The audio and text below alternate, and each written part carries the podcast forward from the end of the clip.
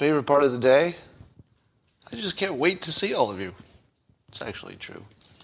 I don't have my, my lighting optimized today, but I'm kind of liking this low light situation I've got here. Makes it more intimate, don't you think? Well, for those of you who are obsessed with my audio quality, on locals today, I took the electronics out, going directly into my iPad with a lavalier. Meanwhile, on YouTube, I'm going through a Rodecaster, so you're getting different audio. If you like one of them, well, watch the one you like. I don't know if there's any difference really. But I'll know later when I look at it. Um, and if you'd like today to go up a level, get a little bit better, I think you do. All you do is a cup or mug or glass, a tankard, chalice, a sign, a canteen, jug, a flask, a vessel of any kind. Fill it with your favorite liquid. I like coffee, and join me now for the unparalleled pleasure, the dopamine of the day, the thing that makes everything better. Everything, except my lighting. It's called the simultaneous sip, and it goes like this. Go.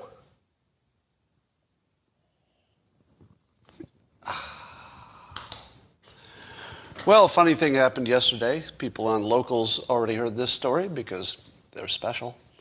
But uh, yesterday I was threatening to throw my HP printer out a window because I was having some trouble with it. Well, it turns out that if you do a popular live stream and you threaten to throw a product out the window, you will get a call from the people who make that product. So I got a call from uh, Hewlett Packard. They have a, an executive rapid response team for exactly these social media situations. And they asked me if there was anything they could do. Could they possibly uh, help me get my product running or uh, if there's something they could do to maybe discourage me from throwing it out a window on live stream, which I understand would be bad for business. Bad for business.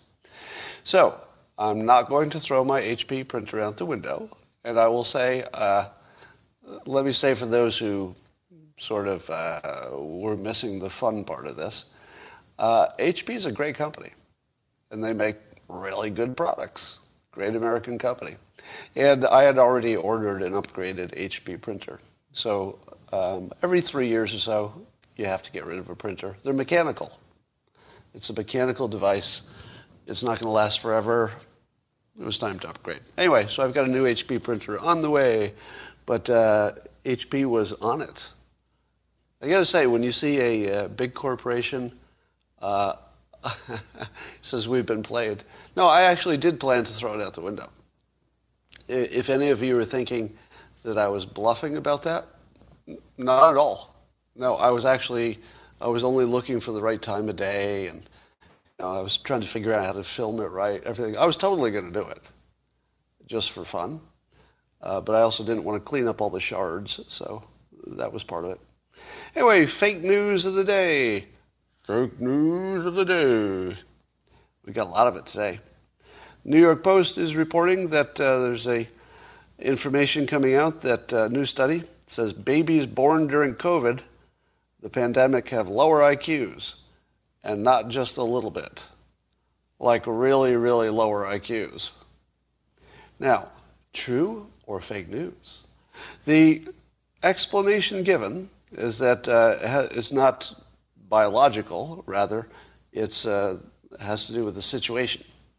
And the thinking is that maybe the parents were all uh, frazzled and stressed and staying home too much, and there wasn't enough stimulation for the kid. Do you believe any of that? Does any of that sound true? Do you believe that babies who were raised in the situation where everybody's home around the baby, that they get less stimulation than if everybody's going to work and you leave the baby with the with the caretaker or I don't know where, whoever takes care of the baby, or if one of you goes to work and one of you stays home with the baby, that baby is smarter because there's only one of you home. Are you telling me that a baby with a house full of people is going to get less stimulation and be less smart than a baby that stays home with one person all day? I don't know. I would say at the very least, the explanation with which they hypothesize doesn't sound right to me. I mean, just on the surface, it doesn't sound right. And then I think some of you are asking in the comments, how exactly do you measure the IQ of a newborn? Can you even do that? How old does a baby have to be before you can get a good read on its IQ?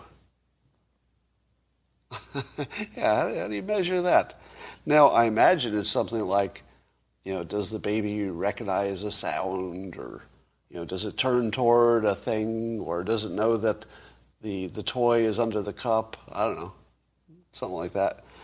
But uh, I got real questions about the accuracy of this study. If it's true, it's the biggest news in the world. Right? If this were true, it's the biggest news in the world. Because this would indicate you can totally manipulate the IQ of your baby by what's happening the first year. If that's true, we can turn all of our babies into super babies by figuring out what was different about the pandemic and then you do more of the stuff that's different from that, you get super babies. And all the people in other countries we're competing against, well, they'll just have normal babies. And their babies will never compete with our super babies.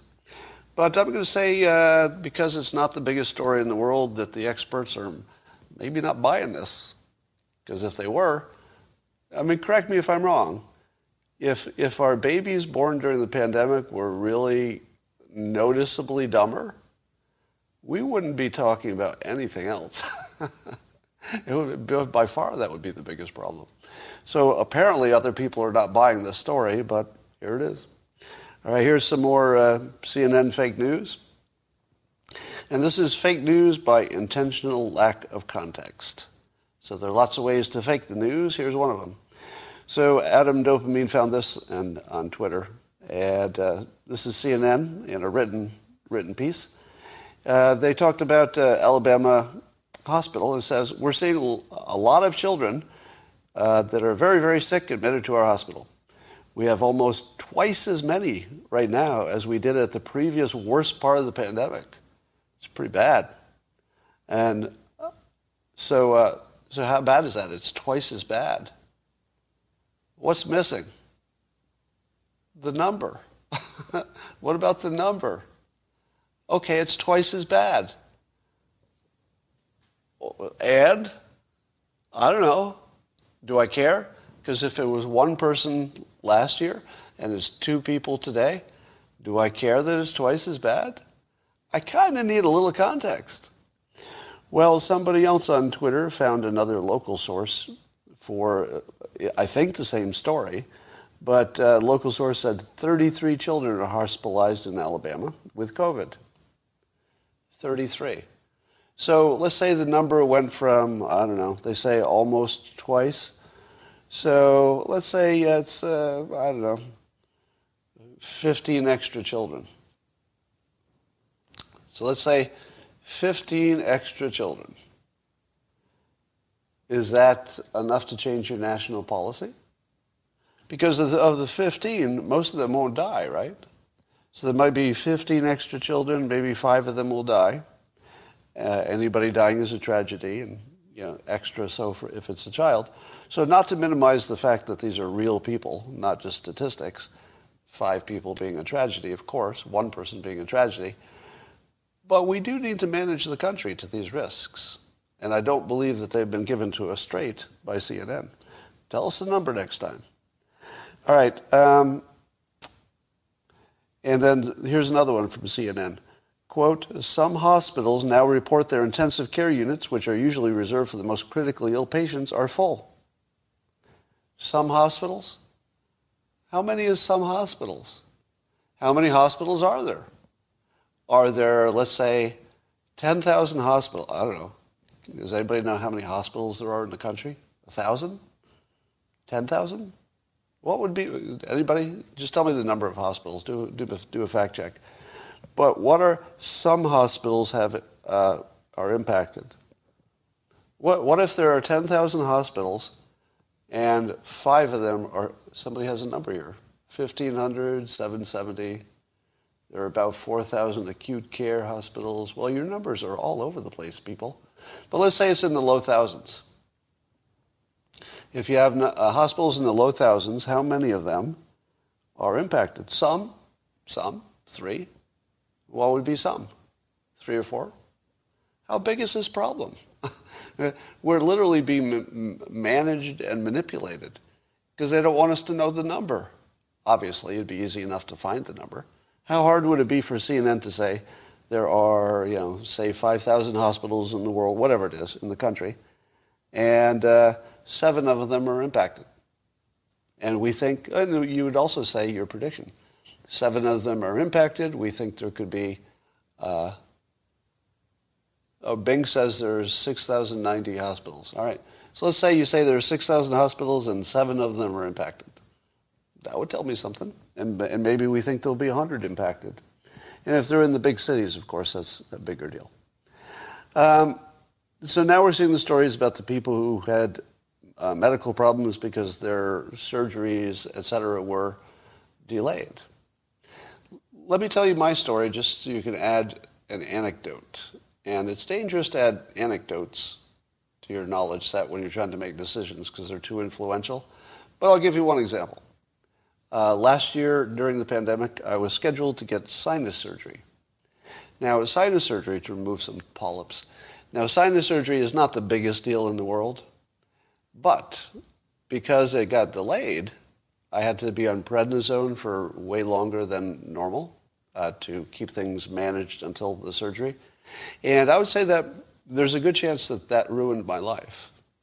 Now, I won't give you the details, but let, let's just say that it caused a series of events directly from the delayed hospitalization that I think may have ruined my life, you know, through a, a series of related events. Now, not health-wise. Health-wise, I'm actually fine.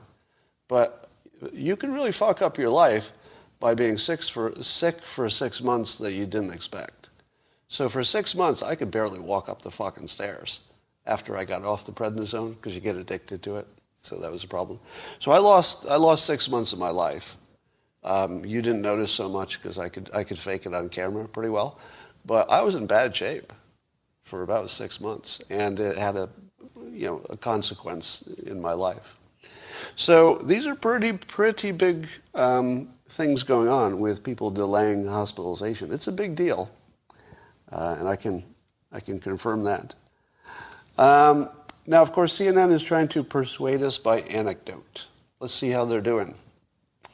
Um, one of the things that CNN is doing is they're sending Don Lemon out. He went to, uh, I think he was raised in Alabama, and he went to Alabama hospitals. And, and he's talking to somebody who's like in the intensive care, I might be on oxygen, I'm not sure. But uh, Don Lemon asked this COVID patient, about not getting vaccinated and says, uh, do you regret it? do you regret it? So, so, so see the scene in your head. Don Lemon in the hospital talking to a guy who's you know, in bad shape from the COVID, and he says, do you regret getting the, the vaccination? Now, if you were to evaluate that as news, that's a, a failing grade.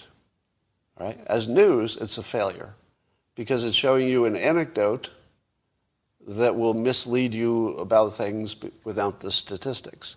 Statistics would be good. That would be news. And we certainly know if the news says there are lots of people in the hospital, we know what that looks like.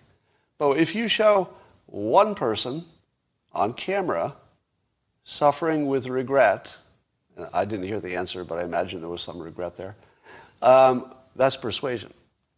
That's pure persuasion. Now, how much good persuasion is there? You got visual, because it was actually video of a guy in the hospital. That's, that's A plus, visual. You've got fear, because it's the fear you put yourself in that person's place and you say, oh, that doesn't look good. Fear is visual. And then the last thing is you can put yourself in, it's personal. You can put yourself in the scene. So even though it's about somebody else, you pretty easily put yourself in the bed, right? Your brain just does that automatically. So how good is that for um, manipulation?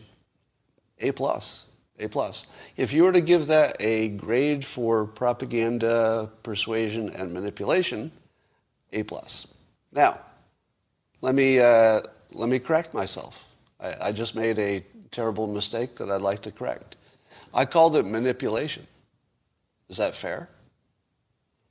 Not by my own definition, so this is what I'm going to correct myself in. It's manipulation if you're trying to make somebody do something that's good for you and bad for them. That's my definition. If I try to get you to give me money and it's not going to be good for you, but it's going to be good for me, well, that's manipulation. If I can convince you to do that like it's your own idea or something. But what if I try to convince you to do something that's good for you? Let's say exercise and eat right.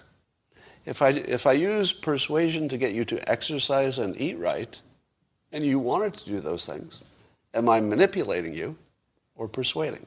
Now, I would call that persuasion because it has a good intention and everybody's on the same page. Manipulation is when you're trying to change somebody's mind and they don't want to change their mind and they don't see what's good about it. That's manipulation. And that's what, that's what CNN was doing. CNN was changing your mind and you're not sure that's good for you. It might be. I'm not saying it's not. I'm just saying you're not so sure. So that, that gets into the manipulation. But my guess is that CNN is not intending for a bad result. I don't think they intend a bad result. I think they want people to have good outcomes. so I actually believe that they're sincere in the sense that they would like people to have better outcomes. So maybe that's not manipulation the way they see it. It might just turn out to look like that. Um, how many non-obese people in the United States died of COVID today? Anybody? Anybody? Can you give me a number? What would be the most useful data you could have? You, you should have a number of number of people who died, number of people who were uh, hospitalized with you know, intensive care, let's say. Uh, you need to know that. But after you knew that, don't you need to know how many were obese?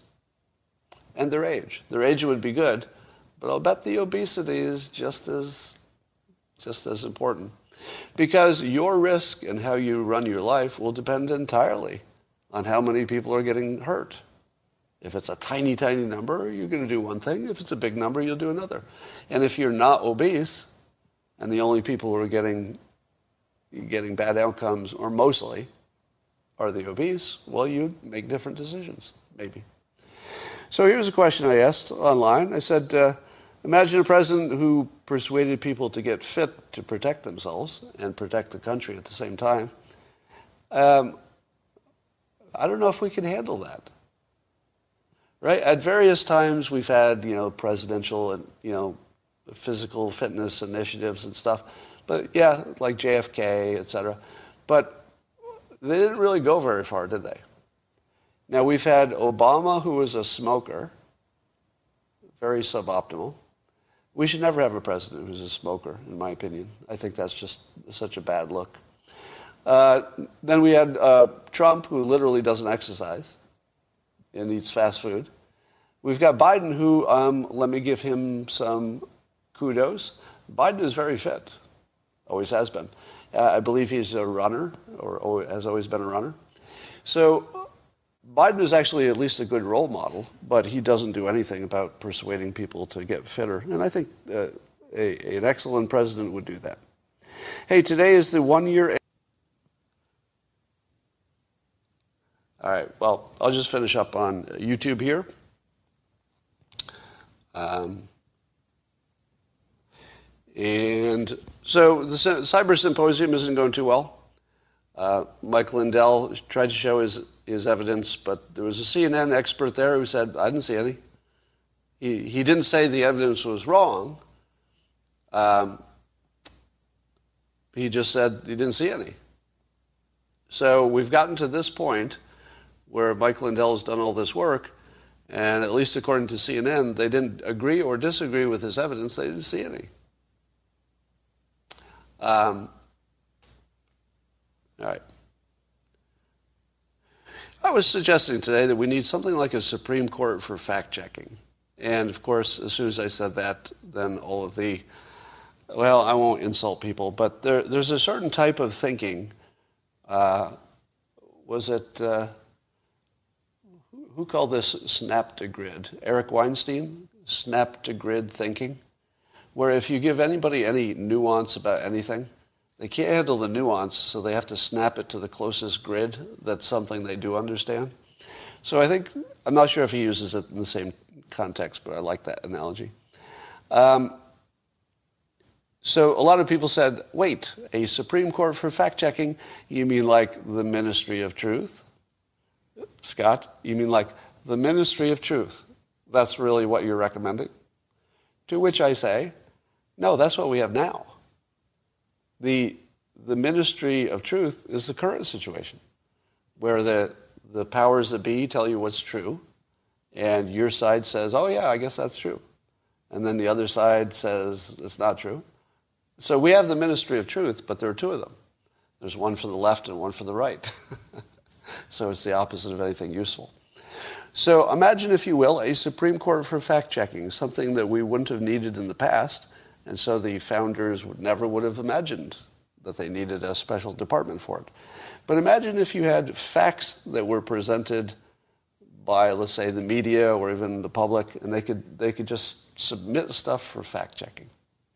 And imagine, if you will, that the process for arguing the facts was public. So you'd see the, the people on both sides arguing their facts. You would see the members of the fact-checking Supreme Court ask them questions. And then when it was done, they would issue a ruling, and there would be a minority report. The minority report is really important. And certainly we don't have anything like that. Wouldn't you like to see um, seven justices say, well, we looked at the data and we're, let's say we're trained economists or we're trained in statistics or whatever, and seven out of nine of us say, yes, this is true. But you should know that two out of nine of us weren't so sure, and here are their reasons. Wouldn't that be way better than nobody trying to figure out what's true or partisans figuring out what's true? Now imagine, too, that you had life appointments which is one of the things that makes the Supreme Court work. Life appointments, so nobody has to answer to anybody. And uh, you make it a high paying job, prestigious, so that people don't need to take bribes. So, whatever it is that makes the Supreme Court work, we could borrow a lot of that to make some kind of a uh, not ministry of truth, but a Supreme Court for facts. And don't reject it on a hand just because you can't think of the exact way to do that. Um, just think that everything that's wrong right now is because we don't have this. Let me say that again. Everything that's wrong with the country is because we don't have a Supreme Court for fact checking. We can't agree what to do. Now, some of the some of the things we can't agree on are strategy, and nobody really knows the future, so you can't tell if strategy is a good idea, usually. But facts we ought to be working on the same set of facts. So let's fix that. It's fixable. You just need a better system. Birth rate is following, falling since 2007, and I guess big part of the problem is that uh, children or parents don't want all the responsibility and all the work. Here's another case where we have drifted into a world that doesn't work at all, and we should just tear it down and start over. The, the average way that parents raise kids in the United States is so messed up. It's not good for the kids. It's definitely not good for the parents. It's just sort of what we do. Let me give you an example. Uh, I might spend two hours a day driving kids to school. Two hours.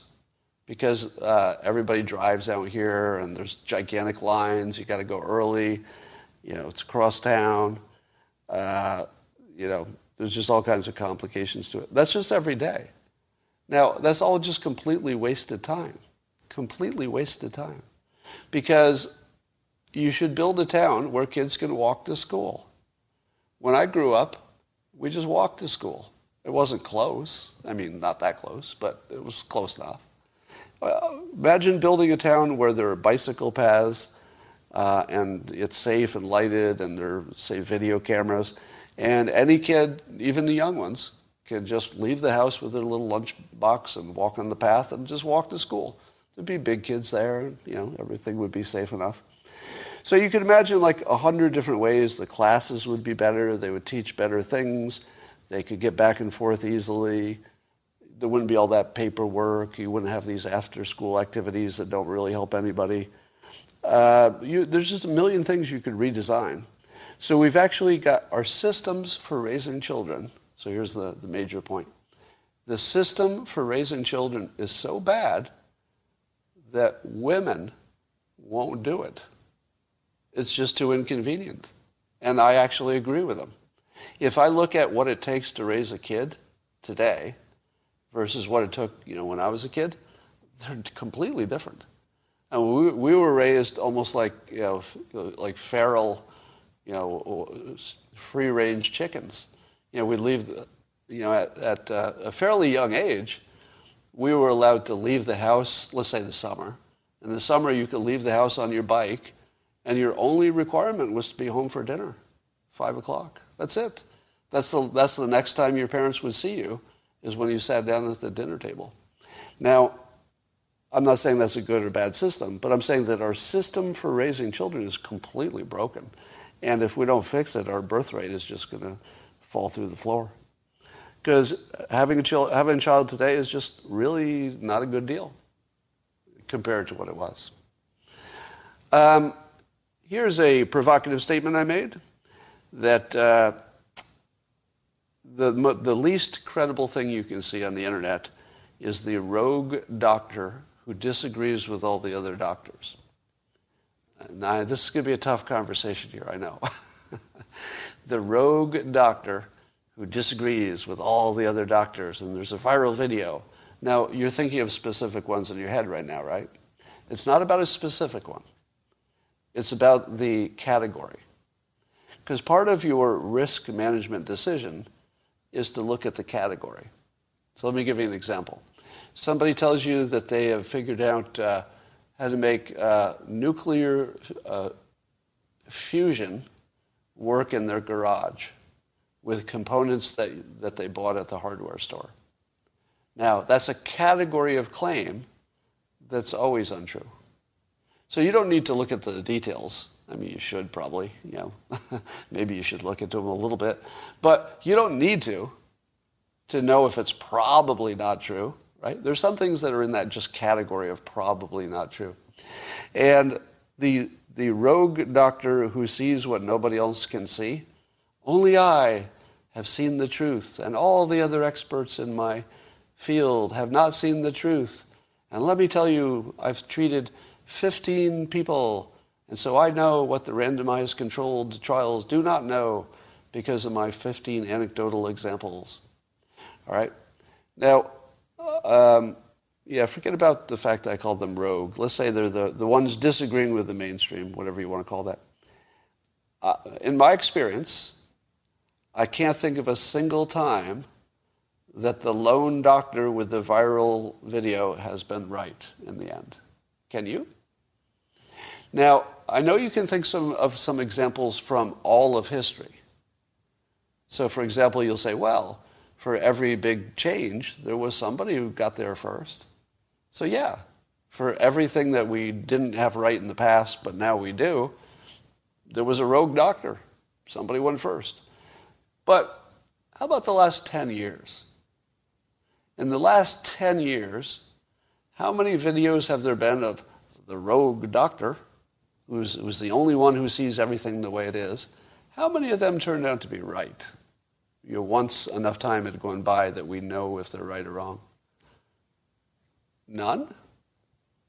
None, right? the, so the odds of the rogue doctor being right are close to zero. They're not zero, though. They're not zero. So the trouble is that they're very convincing. They're very convincing. And uh, somebody says, Rand Paul. Uh, that's a special case. Rand, I, I, Rand Paul's a politician who also is a doctor. I don't know if I would count that one. That's sort of a special case. So anyway, um, I would just say this. If you believe that that doctor you saw in the video, whichever doctor it was, and whichever video it was, if you believe them when they're disagreeing with all the other experts, they could be true. It could be true. But I'd say the odds of it are under 10%, let's just say. Does anybody disagree with that, by the way? Does anybody disagree with the sort of general notion that 9 out of 10 of these doctors who have the secret and nobody else has it. Nine out of ten are bullshit, right? So uh, keep that in mind. Uh, here's an interesting thing that happened on the internet today. There was a Ken Dilanian, who works for NBC News. Uh, he tweeted that at least 125,000 fully vaccinated Americans have tested positive for COVID. 125,000 fully vaccinated Americans still got COVID. So, what would that lead you to, disagree, to imagine uh, about the vaccinations? It sort of suggest they don't work that well, doesn't it? Now, here's Fox News. They reported that uh, of vaccinated people, uh, the total number of vaccinated people who died were 0.001% of the total. That's called context, good context. How about hospitalizations? 0.003% of all the hospitalizations for COVID were of vaccinated people. Now that's data. so, and, and the comments were fascinating because anytime Fox News is, is on social media, especially Twitter, uh, the, all the anti-Fox News people will come in and say, Fox News is wrong about everything. Except this time that didn't happen. This time the critics of Fox News in the comments said, uh-oh, did Fox News just get this right with the accurate context and NBC News is misleading us? Even the people who don't like Fox News said, oh, this is right. they got this right. So, uh, of course, I, don't, I can't speak to the accuracy of any data, but the way Fox News reported it was exactly the way the public wants to see this right? we do also need to know that 125,000 vaccinated people got uh, COVID, so that's a big part of the story. But if they're not dying, that's the bigger part of the story. So the other day I was saying uh, that this is exactly how the news should report it. They should tell us the deaths and hospitalizations. And Fox News got it right. Now, uh, I'm not saying that I had anything to do with that. I'm just saying that um, they got it right. Now, I've told you this before. Uh, this is sort of a big deal. Um, you could argue all day about CNN and MSNBC and Fox News and you know which one's the bad one, but Fox News is continuously better produced. Like you, you can talk about the on-air talent all day long, who you like, who you don't, you do or you don't like Tucker Carlson or whatever. But the, just the quality of the uh, backroom, what would you call them, the, the support staff, the producers, uh, every part of the design of Fox News is really well done. Like substantially better done than their competition. So if any uh, Fox News producers are watching, you guys kill it all the time. I mean, just consistently. You're just killing it. And I'm not sure if the public can tell how much of the quality of your work you know makes it up on the screen because you know the on-air talent tends to get the credit. So that was my news of the day. Somebody says Fox News is right-wing propaganda. Well, unfortunately, we have a news business that does cater to its individual audiences, so it can it can turn into that. Yes. Let's see what's it say. Um, think they care. Well, okay. I'm just looking at some of your comments here for a minute. Scott, appear on Gutfeld show, Gutfeld show, please. Uh, I will do that. Um, I took several months off from appearing on other media because I just needed to get some other stuff done. Um, let's see. Proof that Dominion election machines in Detroit had Wi-Fi connections go to this page. Nope, nope, I'm not going to go to that page because I don't believe that there is, I don't believe it's true. I don't believe that the evidence exists. So uh, uh, I do not believe that we have proof that Dominion machines were connected to the internet.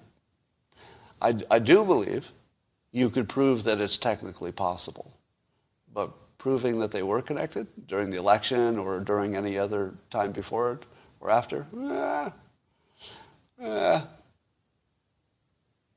um, so the question about whether the vaccinations themselves are causing the variants. I don't really understand that argument. Um, don't understand it at all. Because uh, wouldn't you get just as many variants with or without the vaccination? If the vaccinations, somebody do me a fact check on this. All right, I'll give you my uh, dumb guy, not a doctor, not an expert, um, thinking through it. Let's say you've got a you know, you've got a big population and variants happen on their own. All right, So the vaccination doesn't trigger the variant. It's just one part of the filtering system that some people imagine allows more variants to break through. But um, so viruses mutate, but don't they view, mutate exactly the same whether you're vaccinated or not? Why would it change? You remember, even the vaccinated people get the virus. So in theory, the vaccination shouldn't make, like, I don't see the mechanism that would cause a vaccination to increase the number of variants. Because the number of variants, I just don't see, it seems like it would decrease it. Like my common sense says, if the, if the vaccination causes fewer humans to have bad outcomes, it will cause them to spread it less. There should be less variants, right? Just because there's less virus. I would think that the only thing that causes variants is the total amount of virus. And if the vaccination reduces the number of humans who have a virus, doesn't that reduce the variants? I guess somebody needs to explain that better. Um, let's see if there's somebody who knows this on the comments. So it says the vax filters out only leaving the variants. Well, but those variants would be there anyway, right? So here's the me- mechanism. So the mechanism that is suggested, that I don't think is true, so, so this is just suggested by a commenter, is that let's say the vaccination stopped all the normal virus, but it couldn't stop a variant. Then the variant would break out. But the variant was going to break out anyway, right? Because if the variant exists and it wasn't, it wasn't the vaccination that caused it, right? Nobody says that. We're saying that the vaccine, vaccine simply allows it. It doesn't cause it. So if it's simply allowing something that happened anyway, wasn't it going to happen anyway? Because it happened anyway. It didn't have anything to do with the, the vaccination. The vaccination simply failed to stop it. How does failing to stop something create more of it? It only fails to stop it. And with or without the vaccination, that would have failed to stop it too, right? So I guess we need more information on this. Uh, I see ADA, ADE, variants forever. The, the virus competes. Yeah, I don't think any of you know how to explain that either. So I'm not saying it's not true. I'm just saying I don't understand how it could be true, which is a little different. All right. That's all I got for now, and I'll talk to you tomorrow.